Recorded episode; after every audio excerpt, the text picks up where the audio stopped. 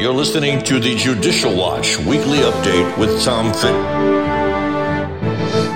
Hey everyone, Judicial Watch President Tom Fitton here with our weekly update on social media. Thank you as always for joining us this week.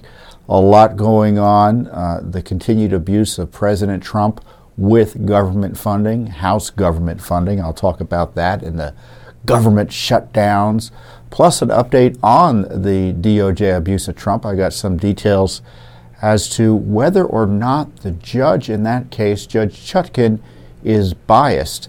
Uh, Judicial Watch also has new information about that Chinese lab you may have heard about in California. Some pretty scary and gruesome photos. So um, don't don't eat anything while you're watching this video. Uh, plus, we have new documents about deaths that are possibly linked to the abortion drug that um, Biden is obsessed with pushing on women. Uh, so just an astonishing um, update I think you'll, uh, you'll find for today. Uh, first up, I'm, I'm, wearing a hoodie. Can you see I'm wearing a hoodie? It's in honor of Senator Fetterman from Pennsylvania, who evidently is now running the entire Senate. Uh, Chuck Schumer announced today that, or announced this week, that they're changing the rules. There'll be no more rules for what you have to wear on the Senate floor if you're a senator.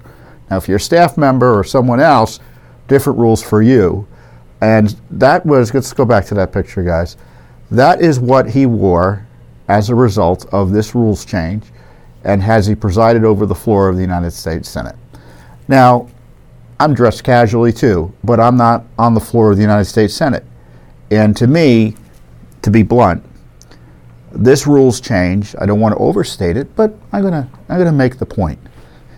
Fetterman's unwillingness to dress appropriately, given his position and station, and to honor the American people of the United States by dressing formally on a Senate floor, uh, to me is just typical and an easy way for um, this man, who was, a, who was an ally of the communists. He's about as Marxist as it gets uh, to show his contempt for the institutions that he wants to overthrow, he and his allies. So, this dress code is not the end of the world. I tell you, though, uh, what's interesting is that Democrats are likely to pull back from it since the pu- public blowback has been so significant. So it shows you that, like the corruption and the and the erosion of our values, it kind of happens in all different ways here in Washington D.C. Uh, speaking of erosion and corruption, uh, we have the erosion of our fiscal house uh, and the corruption associated with government spending that is completely out of control here in Washington, D.C. Now, I could go on and on about how much m- money we're spending, how it's too much. $33 trillion in debt is, is just the sort of thing uh, that's um, banana republic level of spending. You know, we talk about corruption and prosecutions being endemic or uh, uh, uh, the defining characteristics of a banana republic. Spending money that you don't have is also a defining characteristic of a banana republic. So there's a fair argument we're, we're in deep in that regard. But as I've been highlighting to you over the last few weeks, and I was out last week, I was traveling, uh, this there's an inflection point. There's a, there's an inflection point now uh, in the House of Representatives because Congress and the House specifically, under Speaker McCarthy, has been unable to get its act together. McCarthy promised in the beginning of January, back when he was uh, trying to uh, gain support to be Speaker, that there would be regular order in the budget process. And I'm going to go slowly through these terms and such because um, I think it's important to use the terms they're using so you understand that the terms generally are a distraction from what really is happening. And they talk about regular order, and what they mean is that Congress considers 12 or so appropriations bills, right? So government gets funded through 12 pieces of legislation, one let's say on military or veterans or agriculture, etc. And uh, McCarthy promised all that would be done by June. And they'd be sent over to the Senate, and the Senate would work on their versions of it, and there'd be a conference. And we'd figure out what the spending would be about now. But what happened? They were able to get only one appropriations bill through, Right now, they're facing getting none through. I think maybe one more smaller one was passed by the House. I think I don't know if the FAA appropriations, but the Federal Aviation Administration, the disastrous administration, did get full funding. I'm not aware of any significant reforms, but that's another matter. Uh, and we're facing this this new cliff, this emergency created by incompetence, in action and failures of leadership next week. And it's this continuing resolution fight. This is what they call a continuing resolution because they don't have their appropriation bills all in a row and ready to go, or, or they should have been already done by now. They need more time. And in order for the government to operate without these appropriation bills being filed or set up and, and enshrined in law, they um, need a continuing resolution. Now, the length of the continuing resolution is going to be in dispute. And, uh, but for conservatives and honest Americans and patriots, this is important because it's a leverage point to ensure that everything that you hate gets defunded as a, as a reason to vote for, uh, you know, in exchange for voting for this continuing resolution. Meaning, right now, for instance, Congress is fully funding the criminal prosecutions of Trump that are unprecedented, abusive, political, and outrageous election interference, both through the Justice Department and Jack Smith and his continuing efforts to destroy the political opposition of Biden and jail Trump in the middle of an election next year. Justice Department funds continue to flow to support the offices in New York City run by Democratic politicians and Fulton County, Georgia, run by another Democratic politician, who are also seeking to jail and prosecute Trump and other Americans for exercising their First Amendment rights. All of that is being funded right now. And next week, as soon as next week, because the, the fiscal deadline is for the year, I think the fiscal year ends in October, October 1st. They have to get this done before then. Is um, is the deadline. And I don't know about you, but I wouldn't vote for a continuing resolution without at least those matters uh, being dealt with. On top of that, the Biden administration continues to abuse their powers to censor American citizens. Uh, the border crisis has metastasized even further, as if it were possible under Biden, where millions and uh, are coming across the border, thousands a day all subsidized and furthered and enabled by your tax dollars. The Biden administration lets these people cross the border illegally and then uses your money to move them around the country. And the Biden administration wants to spend dollars doing that, basically enabling the invasion, enabling the largest operation of human trafficking in the history of the world hundreds of thousands of children trafficked through this operation, and it's fully funded with your dollars. So everything you hate about the Biden administration in terms of policy, and I'm not just talking, um, and you know, let's uh, let's be honest. I want to just limit this to misconduct, right? All of those things that are undermining our country and destroying our country are being fully funded by this House of Representatives right now.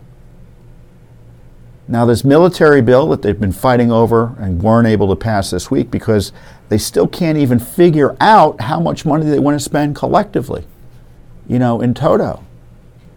You know, that had some reforms of the type we're talking about.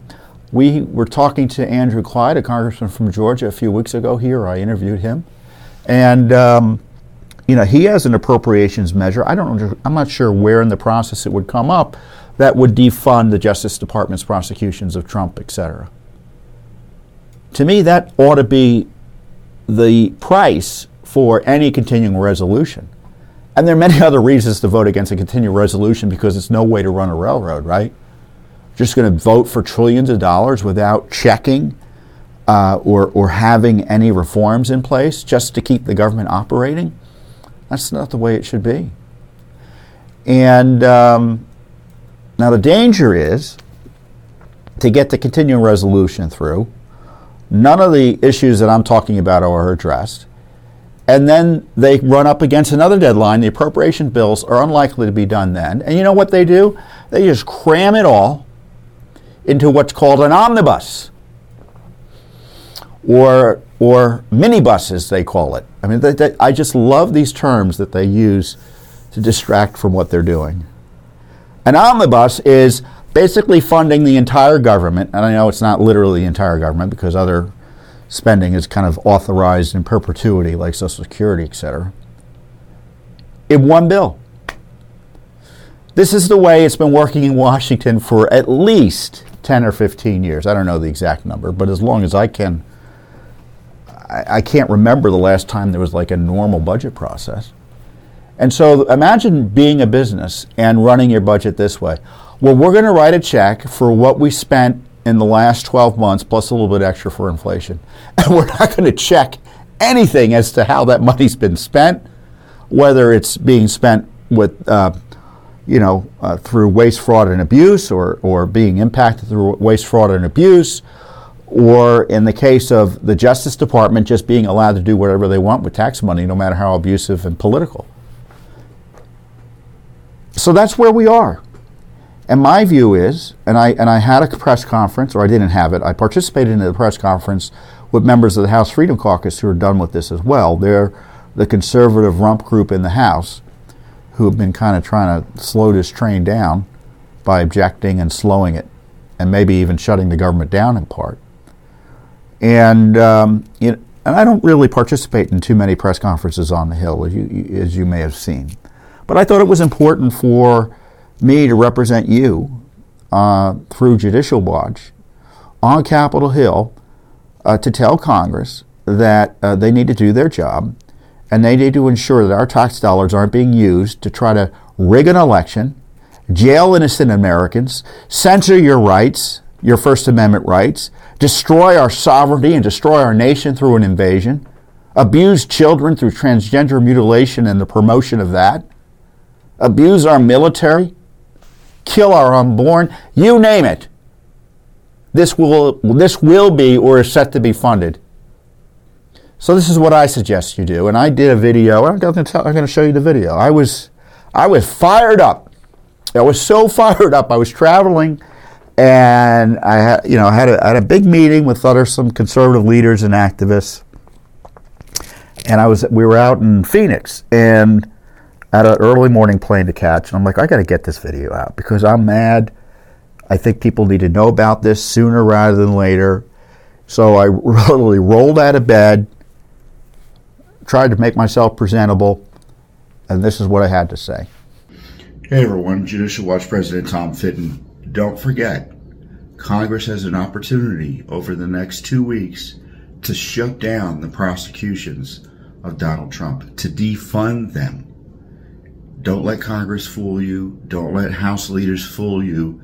They can do it now. They should do it now. They can protect Trump from these abuses. They can protect other innocent Americans from these abuses. They can stop the Biden Justice Department's interference in our elections. They can do it now through this continuing resolution process. Call your members of Congress and share your views at 202 225 3121. Well, um, pretty simple message, and um, you can see I was pretty darn tired. Uh, but uh, we have a country to save, and I encourage you to. You'll probably see this video, you know, at least once through during the weekend and maybe next week. You got to call your members of Congress, call uh, your congressmen, and call your senators. And it doesn't matter if your congressman disagrees with you or not the volume of calls and what people are calling about are all noted by members of Congress and members of the United States Senate. They all want to hear from their constituents. It's valuable data for them to have. And if you call your member, your House members and say, "This is what I want," and share your views, and I'm not telling you what to say. I mean, you're all adults. Be polite, be professional. And many of you may even disagree with me. You may say, "Tom, you're all wet. We just got to get past this and." and fight another day. But either way, should it take place without your participation? I don't think so. I mean, there are a lot of good congressmen who are trying to do their darndest to at least mitigate the damage caused by this massive government spending, who are focused on changing um, uh, or, or uh, passing uh, restrictions on the abuses of government through this process. So I encourage you to uh, support that. Um, you know, to the degree you agree with me. Um, but if you don't, you know, you have your First Amendment rights. I'm not going to take them away from you. 202 225 3121. That's 202 225 3121. Call. If you don't get through, call again. And believe me, even if they don't pick up the phone, the, they, the volume of calls is noted. And if you've called already, call again because the, the things change from day to day. I mean, there were lots of. I'm not going to get into the my, uh, you know, the, the the weeds as to what happened this week about what didn't pass or what could have passed and who voted when against what. The fact is, they're at loggerheads, and the challenge for Speaker McCarthy is whether he's going to rely on Democrats working with um, liberal Republicans, uh, basically to fully fund the Biden agenda, with cuts, maybe with some haircuts, but all the abuses they get a free pass on. You may have seen uh, Attorney General Garland this week testify before the House Judiciary Committee. Uh, he obviously uh, was dishonest and, in my view, provided further evidence of perjury and false statements he had made earlier about his handling and mishandling of the Biden investigation and how that was rigged. And, uh, you know, you can go and look at it on C-SPAN. There's been lots of commentary about it. Uh, but what I think is notable is that he didn't really, he didn't want to really ask or answer anything substantial. Well, why why would he bother? He's facing no consequences. He's gotten all the money he's asked for ever, and extra. And he's facing no real consequences from this House of Representatives in terms of defunding, defanging and protecting American citizens from the deep state that he's been running on behalf of Joe Biden. So, it, you know, when, when they go up on the hill and they're basically just um, playing games and fighting Congress and there's no real answers, well, they don't have an incentive to provide accountability and justification under the rule of, under the rule of law because there are no consequences. And I, right now, there's an opportunity for consequences. And Congress doesn't want you to believe anything can be done about all the terrible things that are happening now. That's not true. It's false. And it can be done as soon as next week. So I encourage you to participate. And I want to keep you updated as well in uh, about the Trump cases because the media doesn't want to cover a lot of this. And, you know, unless you're, you know, you're folks like Judicial Watch or or, or people who are following this closely online, you may miss some of the abuses that are taking place and some of the legal back and forth that's taking place. Now, uh, remember, he's got four, uh, well, excuse me, he, yeah, he's got four cases, right? He's got this New York case by Alvin Bragg. He's got the uh, Fani Willis case in Georgia related to uh, retaliating against him for, for opposing the election. He's got the uh, sham case related to his presidential records that was brought by Joe Biden's appointee uh, through Merrick Garland, Jack Smith down in Miami or Florida. And then he has the case up here in Washington, D.C. before Judge Chutkan, which relates to his, again, his efforts to dispute the January, the, the, not the January, the election of 2020 and Joe Biden's people in the Justice Department want to put him in jail for disputing Joe Biden's election. I mean, doesn't that tell you there's something wrong with that process? And he's before he's before an Obama appointee, Judge Chutkan, who is obviously no friend of Donald Trump. Uh, she gratuitously has, um, I think, for political reasons, based on you know, her decision making here, set up his um, his uh, trial in that case for March of next year, just before the Super Tuesday primary. So, right in the middle of the elections. A federal judge accepted the Biden Justice Department's corrupt invitation to, to intervene in the elections. It's just outrageous. Now, you know, some, some, you get a board, you know, you get a judge that you think is against you, and sometimes there's nothing you can do. You just have to take it. But sometimes there's a basis to ask the judge to recuse himself, in this case herself, Judge Chutkan. A recusal motions, you know, lawyers don't like to bring them unless there's really good reason because um, judges don't like them and they're afraid they're going to, you know, get negative blowback in other ways from the judge. Uh, but Judge, uh, but President Trump had a significant um, basis uh, to ask for Judge Chutkan's recusal, and I'm going to read you a little bit of the brief he filed because no one else is going to read it to you or show it to you. And I tweeted a little bit about it. And this is this is the brief he filed. I think it was when did he file this? Oh, it was, it was, it was last week, September 11th. Judge Chutkan has, in connection with other cases, suggested that President Trump should be prosecuted and imprisoned such statements, made before this case began and without due process, are inherently disqualifying. Although Judge Chutkan may genuinely intend to give President Trump a fair trial and may believe that she can do so, her public statements unavoid- unavoidably taint these proceedings regardless of the outcome. The public will reasonably and understandably question whether Judge Chutkan arrived at all of her decisions in this matter impartially or in fulfillment of her prior negative statements regarding President Trump. Under these circumstances, the law and the overwhelming public interest in the integrity of this historic proceeding requires recusal. In October 2022, before the special counsel's appointment or the filing of this case, Judge Chutkan stated, this was nothing less than an attempt to violently overthrow the government, the legally, lawfully, peacefully elected government by individuals who were mad that their guy lost. I see the videotapes, I see the footage of the flags and the signs that people were carrying and the hats they were wearing and, and the garb.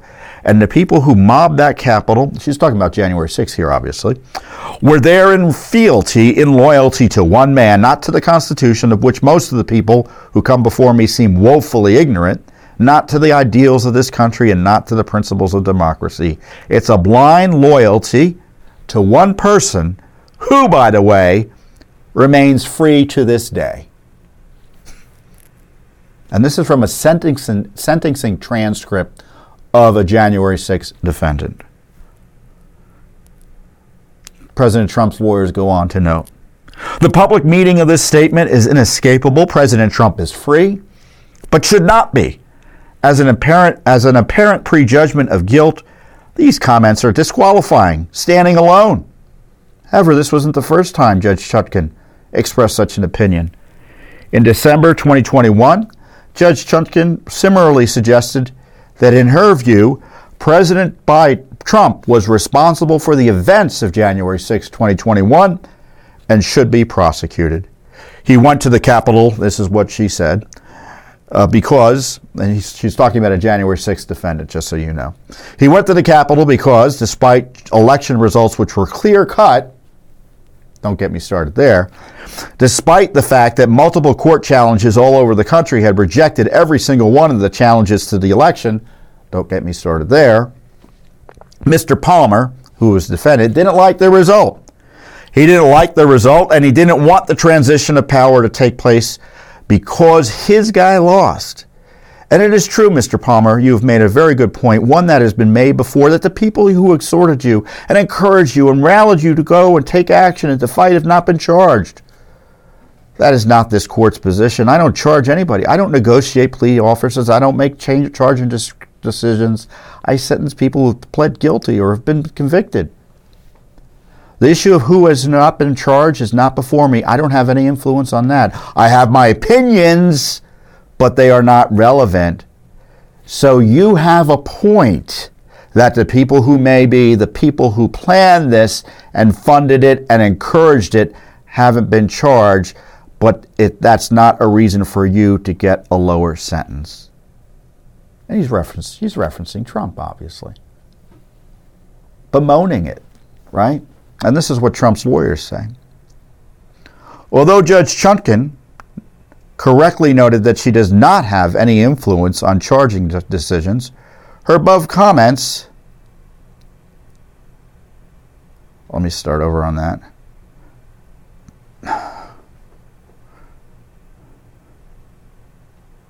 I think I lost myself. In making, okay, I skipped a paragraph. That's why I'm confused.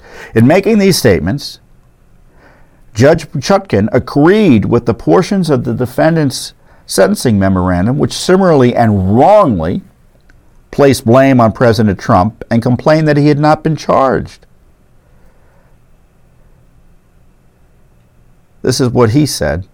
Those voices, including the voice of the president himself, had convicted persons such as Mr. Palmer that the election was fraudulent, had convinced persons such as Mr. Palmer that the election was fraudulent, they must take action to stop the transition of the presidency. While many of the people who were participating in the Capitol riot will not be will be going to prison, the architects of that horrific event will likely never be charged with any criminal offenses. Although Judge Chutkan correctly noted that she does not have any influence on charging decisions, her above comments stating you have made a very good point that the people who exhorted you, encouraged you, and rallied you to go and take action and to fight have not been charged. And you have a point that the people who may be the people who planned this and funded it and encouraged it haven't been charged, but that's not the reason for you to get a, lower sentence. Reflect her, all of those, the Trump's lawyers say, reflect her apparent opinion that President Trump's conduct occurred and supports charges. Otherwise, she would not have characterized her the point as very good. Similarly, Judge Chutkan's statement that I have my opinion suggests in her view formed almost two years before the initiation of this matter, which is the charging of Trump. President Trump should be charged. Public statements of this sort, excuse me, public statements of this sort create a perception of prejudgment incompatible with our justice system. In a case this widely watched, of such monumental significance, the public must have the utmost confidence that the court will administer justice neutrally and pas- dispassionately. Judge Chutkan's pre case statements undermine that confidence and therefore require disqualification. Now, I think that's a pretty persuasive brief. Now, the challenge for President Trump is that Judge Chutkan, in the end, makes the first call as to whether she recuses herself. And I don't recall knowing if she refuses to recuse herself, whether they can immediately appeal that. But no matter, um, it's a substantial question.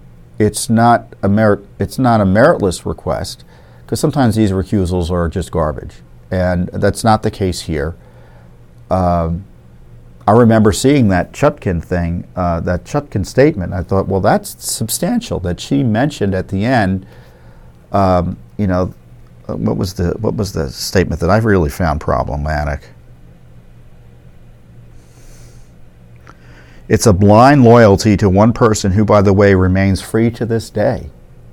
I mean, she's obviously complaining about Trump not being charged. Now, given those statements, do you trust Judge Chutkan to fairly administer that case? Is it reasonable to question her bias? I think so. And the Justice Department's reactions in the briefs have been weak. Um, they suggest that the judge can, you know, make statements like this, you know, if there were proceedings that she was responding to before her, and you know, didn't necessarily preclude her you know, they weren't the type of bias that is improper. And, you know, there was nothing in the proceedings before her that, uh, incur- that, that required her to make these gratuitous statements that she wishes Trump had been charged and that the defendant before her was right. People should have been charged, and that's not fair. It's a good point. So there you have it. The other thing the Justice Department is doing with in this Judge Chutkan case so, uh, by the way, this is the case, right? This is the most important case, practically speaking, because it's the one that's likely to come to trial first, and obviously it could result in negative consequences for President Trump if it goes south. The Justice Department, uh, the Biden Justice Department, through Jack Smith, the uh, so-called special counsel, who, if I've has has I have highlighted, is engaged in myriad uh, examples of prosecutorial abuse, and which I saw firsthand when I testified before the grand jury, his people. Uh, he, she uh, excuse me, he or his people are asking for a gag order that would essentially shut down the Trump campaign.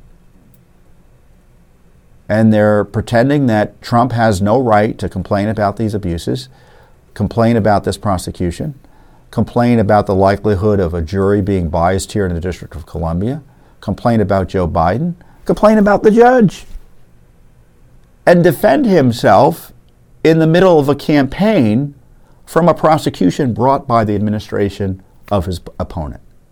And the Justice Department is essentially asking Judge Chutkan to tell Trump he can't say a thing, not only about this case, but about anyone else associated with this case, which could be anyone ranging from Vice President Pence or the former Vice President who's running against him to Joe Biden.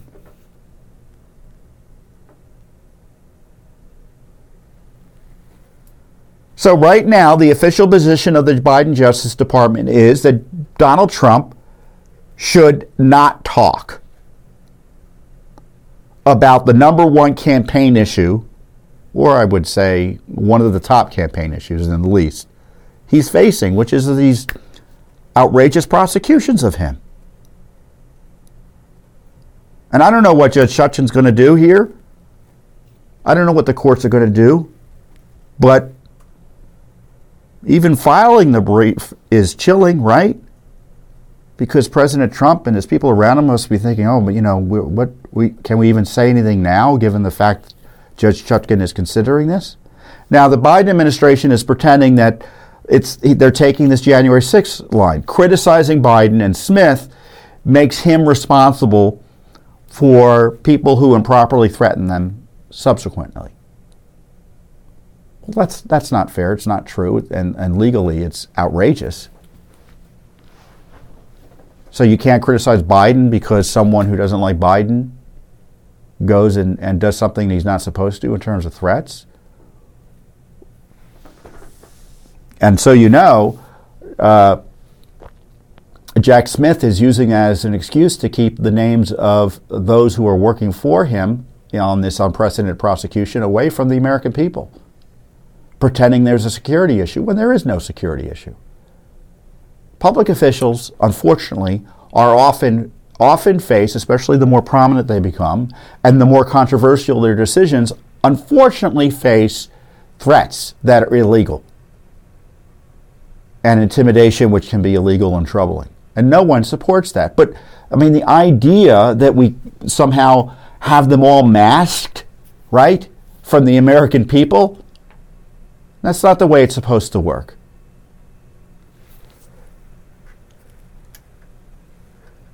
So there, that's where we stand on the awful Trump prosecutions. And I don't think I talked about the other big development over the last um, week or two, which is congratulations, you got an impeachment inquiry. You pressured Speaker McCarthy to finally give in, because uh, he didn't want one. Just I, I'm not going to get into the details as to why. He didn't want one. And he's obviously hearing from you, dear voter, dear patriot, dear citizen. And he came back to town after a seven week, outrageous seven week break, seven week recess. And the first announcement he did was he finally did what I've been telling him to do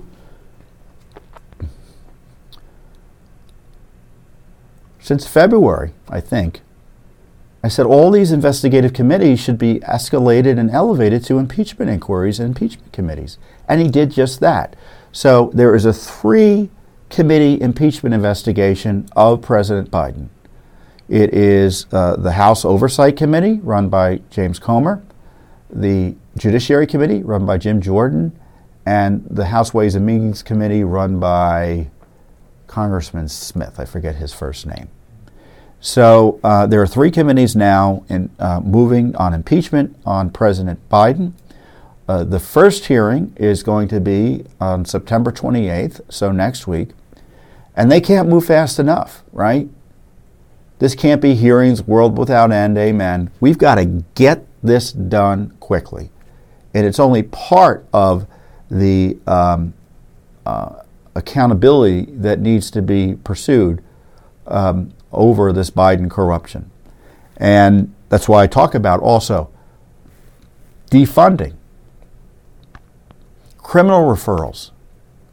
I dare say it, you know, given what Garland's been doing, expand the impeachment to include people like Garland or other officials who were involved in this conspiracy to obstruct justice with Joe uh, to protect him from the consequences of uh, his uh, the um, his evident illegal racketeering operation he's been running probably since he's a public official, but certainly beginning in the Biden in the in the Obama White House, and that continues to this day.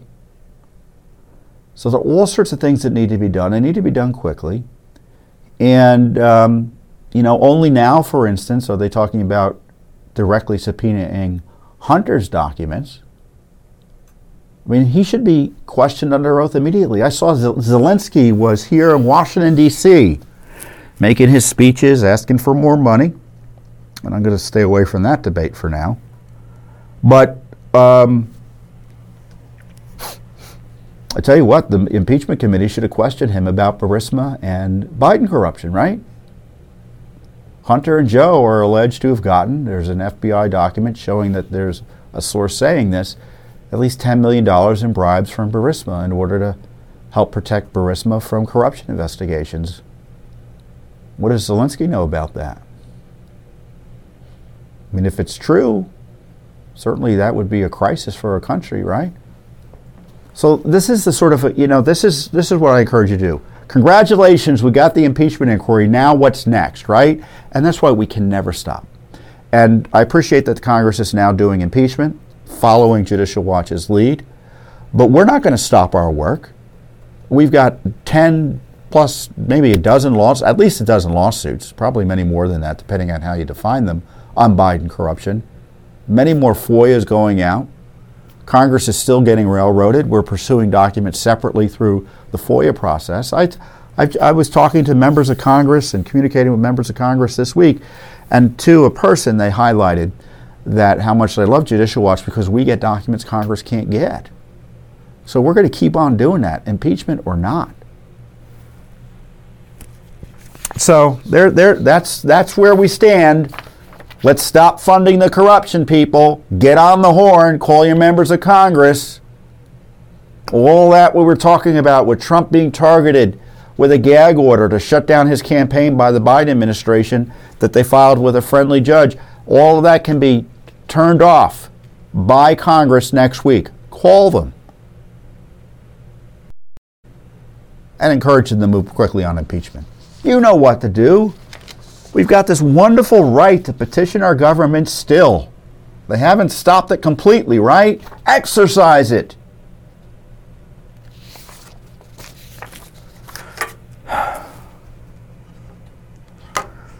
I'm giving myself a headache. We have a lot more going on. You know, another national crisis, let me be blunt, is the fact we kill in too many states our unborn babies through abortion.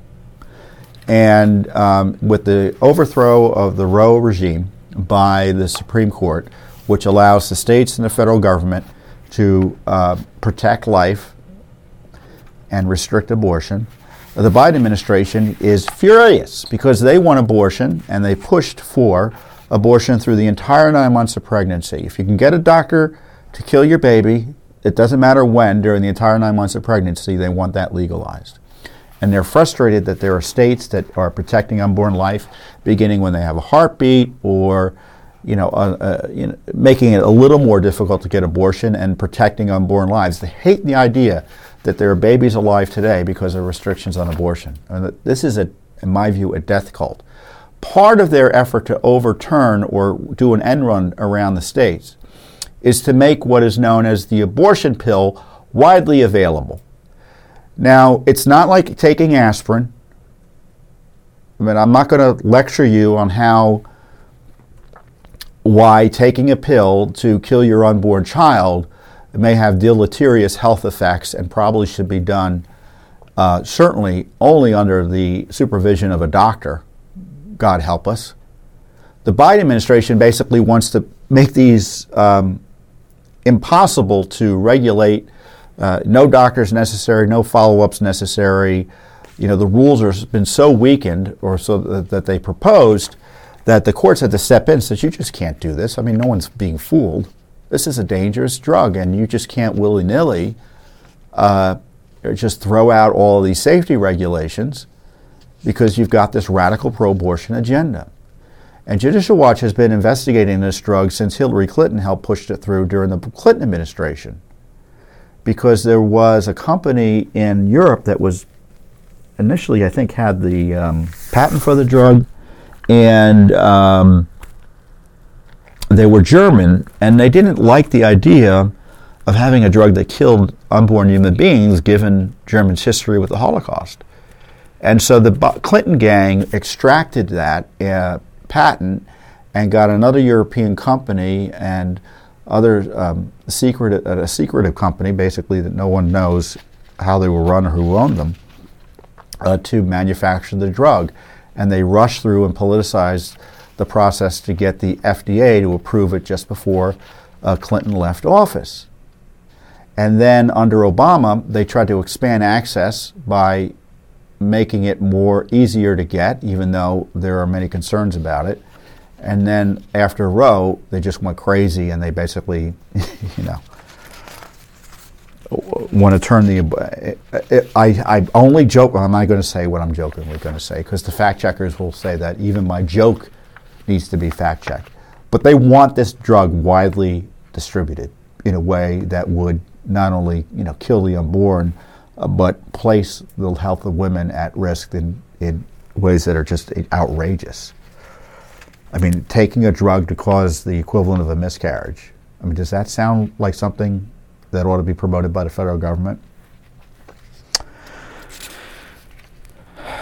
So I mean, we were doing investigations on this back 20 years ago, and you know this demonic drug is still out there and being pushed by Biden. And we filed a lawsuit just recently in October uh, that was filed again after the Food and Drug Administration failed to respond to basic requests for records um, and correspondence with the manufacturers of this drug, Mifeprex, regarding the drug's stability and for all FDA reports from assessments of Danco and GenBio manufacturing facilities, investigational and new drug applications, as well as stability test results. So we wanted to know what they were doing with these companies, and those reports that we're talking about often disclose adverse events that could be tied to the drugs. Now, the left has now weaponized the use of adverse event reports to kind of s- to, to uh, suppress information about adverse events namely with respect to the COVID vaccines.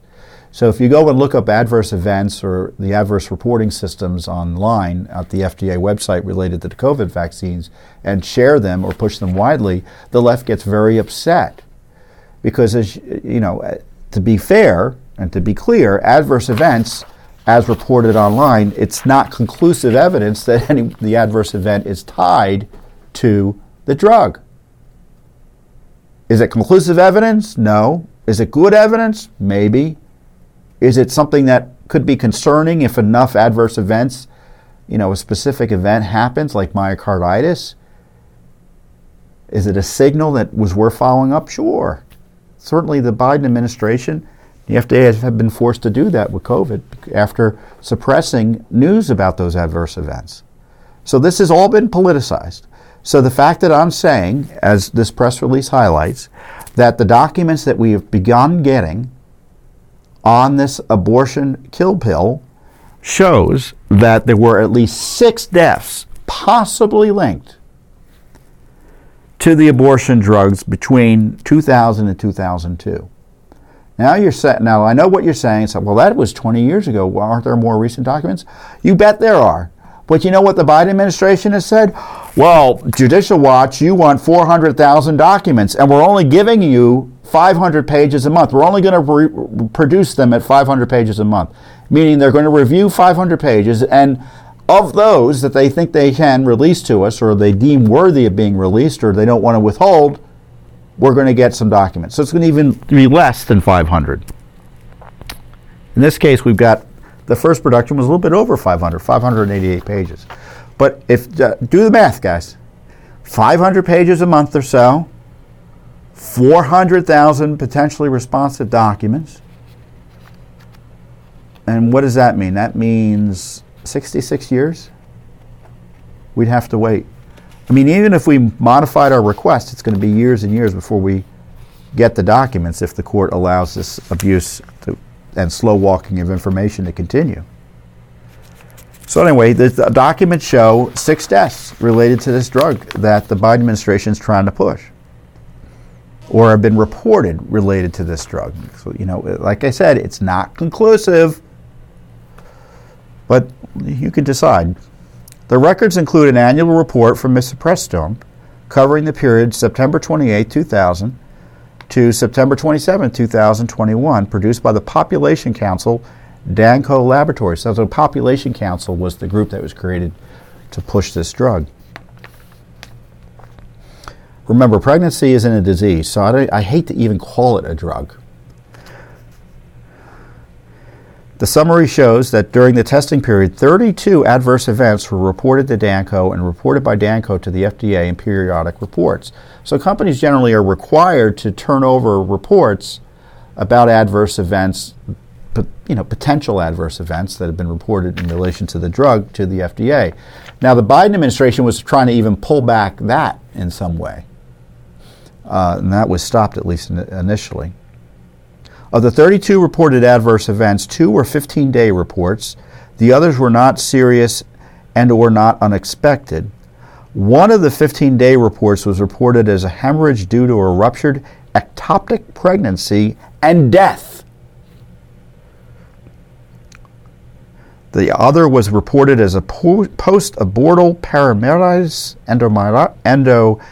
endometritis, adult respiratory distress syndrome, and bilateral pneumonia. The latter 15 day report and one case where fever was reported represent the total reports on the marketed drug suggesting infection.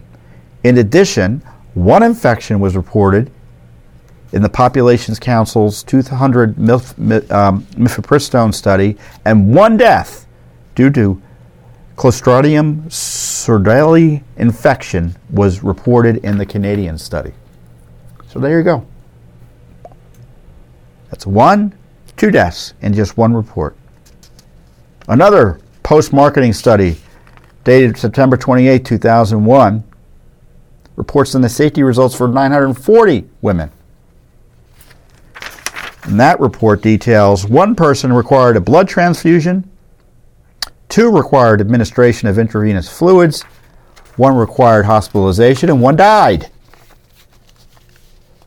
But don't worry, the study reports an overall, overall success rate of 97.8%, unless you're the person who died potentially related to the drug. It goes on. Another report dated in September 2002 indicates that a 971 person study, women, again, only women can get pregnant. I, I know that may be controversial for you. This is so you know, everyone out there, they were only testing pregnant women, not pregnant men, because men don't get pregnant. So I don't know if there's, I don't know if we can even think this study is. Does the left even think these studies are legitimate if they're testing women? That's the time we're in. They administered a combination of misoprostone and misoprostol to induce abortions. One subject needed a blood transfusion. Two were administered IV fluids, and one was hospitalized, and one died. And so the big concern is the ectopic pregnancies. And um, look up what an ectopic pregnancy is. And what happens, and the concern is that, you know, this, the moral objections to this drug aside, it's really something you shouldn't mess with. And the later in pregnancy you take it, the, uh, there are potential risks that take place. Uh, and so the idea that the Biden administration be sending this drug through the mail and having no adequate medical oversight is just barbaric. I mean, you know, imagine a woman taking this drug and expelling their unborn child at home. I mean, the trauma and, and, and the health consequences of that I mean, we can only pray that people don't go through that. But this is the nightmare that the death cult wants for America. Another study, April 19th, April 19th, 2002. A letter, um, it wasn't a letter, but it was a dear, dear, it was a letter, not a study. Dear healthcare provider, new safety information. We received a report of a myocardial infarction, heart attack, occurring in a 21 year old woman three days following use of Mifeprex and misoprostol. Another safety update for the period June 1st, 2001 to May 31st, 2002. 23 spontaneous reports, of which 12 cases of serious adverse events, 11 non serious events in association. One case of an unintended pregnancy with fetal malformation. Can you imagine? You see there one case of death and one case of thoracic pain. Five unintended pregnancies, two cases of allergic reaction, excessive bleeding, etc.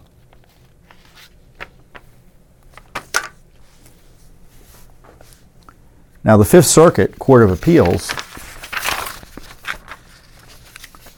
has highlighted, like the, the you know, certainly this is an example of why this, you know, this drug profile um, needs a strict supervision by the medical community if, if we're going to allow women to take this abominable drug.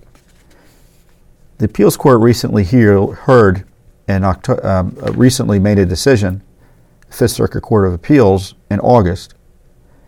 In loosening misoprostol safety restrictions, the Biden FDA, I'm adding Biden into the FDA, uh, failed to address several important concerns about whether the drug would be safe for the women who use it. It failed to consider the cumulative effect of removing several important safeguards at the same time. It failed to consider whether those major and interrelated changes might alter the risk profile such that the agency should continue to mandate reporting of non fatal adverse events. So, if you're bleeding, unintended pregnancies with a malformed fetus, human being, Biden administration didn't want to hear it. And it failed to gather evidence that affirmatively showed that mifepristone could be used safely without being described and dispensed in person. And now the Supreme Court seeking review of this. Excuse me, the Biden administration seeking review of this with the Supreme Court. It's outrageous that the judicial that Judicial Watch has had to sue in federal court for basic safety information about this abortion pill. The revelations in the records released today explain why the Biden administration is so desperate to bury this damning information. This drug is potentially dangerous to the mothers as well as to the intended victims, the unborn babies. Now, we filed amicus briefs in this court case that we're talking about where uh, people are challenging uh, the uh, changes in rules that put this dangerous drug in potentially the wrong hands at the wrong time all be, all to all as part of this abortion mania. I mean, my concern about this abortion fight is that, uh, and by the way, we also have a great special report on this, um, and you can see it in our press release here. We've got a link to the press release down below from our prior work 20 years ago. And, you know, people of good faith can disagree on abortion, and you know we'll probably have some resolution. You know, I may want, want more protection. Someone else may want less protections. But in most states, if the people's will are felt, uh, some babies are going to be saved. But the left is in the control of this death cult that doesn't want any protections and has gone from even pro-choice to, you know, which I always thought was a big lie, to actually pro abortion. They want people to have more abortions. I'm convinced, given their positions on issues related from this drug pill to using defense dollars illegally to kill the unborn babies of service members and their family members. Well, what is going on in this Biden administration that they're so obsessed with aborting so many unborn human beings? Terrible, terrible, terrible. Well, Judicial Watch is doing what it can under the law to expose it. They want this drug pushed out there the same gang that pushed the vaccines that, as you know, were so controversial, is pushing something that I think is infinitely more dangerous. Obviously, it kills unborn babies, so it's necessarily dangerous, uh, but it's also terribly dangerous to women. And the Biden administration didn't want you to know about it because we had to sue for the records. Speaking of COVID, Judicial Watch has uh, new documents that we uncovered through FOIA and just hard, heavy lifting through investigations. Documents that reveal photos and conditions in that illegal uh, California lab. Actually, was two labs owned by a Chinese company. We got 29 pages of documents through the California Public Records Act that confirm illicit labs owned by Chinese nationals house biologicals in hazardous and non compliant conditions, multiple infectious agents, and starving and dead mice. Judicial Watch's investigators also uncovered court documents which detail the deplorable conditions of the lab, which also conducted COVID research. I think they were injecting COVID into the mice as part of selling tests or internet tests for COVID. The documents were produced by the Fresno County Department of Public Health in response to a request for records about this uh, uh, this California COVID. I call it the COVID lab. It was. That's what they were doing and it was owned by a Prestige Biotech, which is um, had run the lab called Universal Meditech. The records show that on May 31st, 2023, uh, a health officer in the Fresno County Department of Public Health. So there were two. There were two. The labs were in Fresno, and then they moved um, to Reedley, California, which I guess is near Fresno course, I don't know. I don't live in California, and it's way. Reedley, I think, is 200 miles, you know, from San Francisco. So it's that. It's the good part of California, right? That's a good part of the state, right? Fresno. Um, so anyway, I'm getting distracted by the geography of California. Uh, the order is a, issued as a result of the city of Reedley's attempt at gathering authorized representative contact information repeated requests of complete lists of biologicals present, and an inspection pursuant to a health officer order dated April 21, 2023, which revealed biologicals in hazardous and non-compliant conditions, the presence of multiple infectious agents, and pursuant to Title 17 California Code of Regulations, Section 2500, and multiple City of Reedley building and fire code violations, including but not limited to failing refrigeration and documented out of compliance electrical additions. So essentially, this was kind of like a pop up lab that was showed up, and I think a health inspector, if I read, um, I think I read an Associated Press report about it, the health inspector kind of accidentally found it because someone was complaining about parking violations at a warehouse facility, and they saw a, a, a um, garden hose or something and water, and you know, basically, he the the inspector sniffed around, and and and these Chinese nationals were running the lab.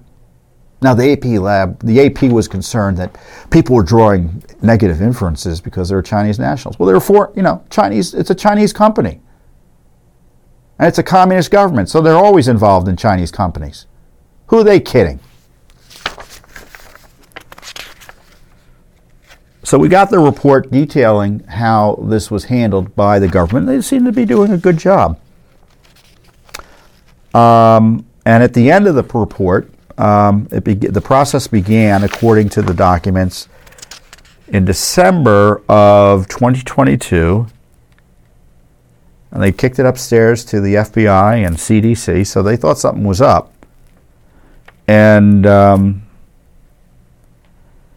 and the FBI said, you know, just continue investigating it. Don't wait on us. And uh, in July of 2023, biolog- there was an abatement warrant issued by the court, and uh, in June, and then in July, biological materials in approximately 36 refrigerator freezers were properly removed and transported for destruction. Under the heading Next Steps in the documents, the presentation notes the investigations by the Health Department, the FDA, the California Department of Public Health, the Health Department's Food and Drug Branch, and the U.S. Environmental Protection Agency were ongoing. So I'll be interested to know what happens there. So we got the documents from Fresno, uh, which provide detail on how they handled it. And we also, our investigator figured out uh, how to get the court documents, which disclose other details about what was in these labs, including the presence of, of dead mice. And, uh, you know, dead mice don't scare you, but uh, they're dead because of poor lab conditions involving COVID and who knows what else. It should, it should cause some, some concern. Exhibit 2, uh, there's this abatement warrant I talked about. Exhibit 2 of the Declaration of Code Enforcement Officer Jesselyn Harper contains graphic images of dead mice from the mouse room at the Reedley facility.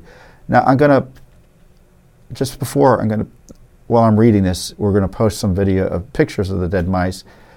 Uh, they're, I mean, they're a little bit graphic. Would you think they're terribly graphic?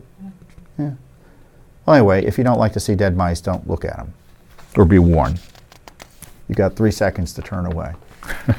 One, two, three.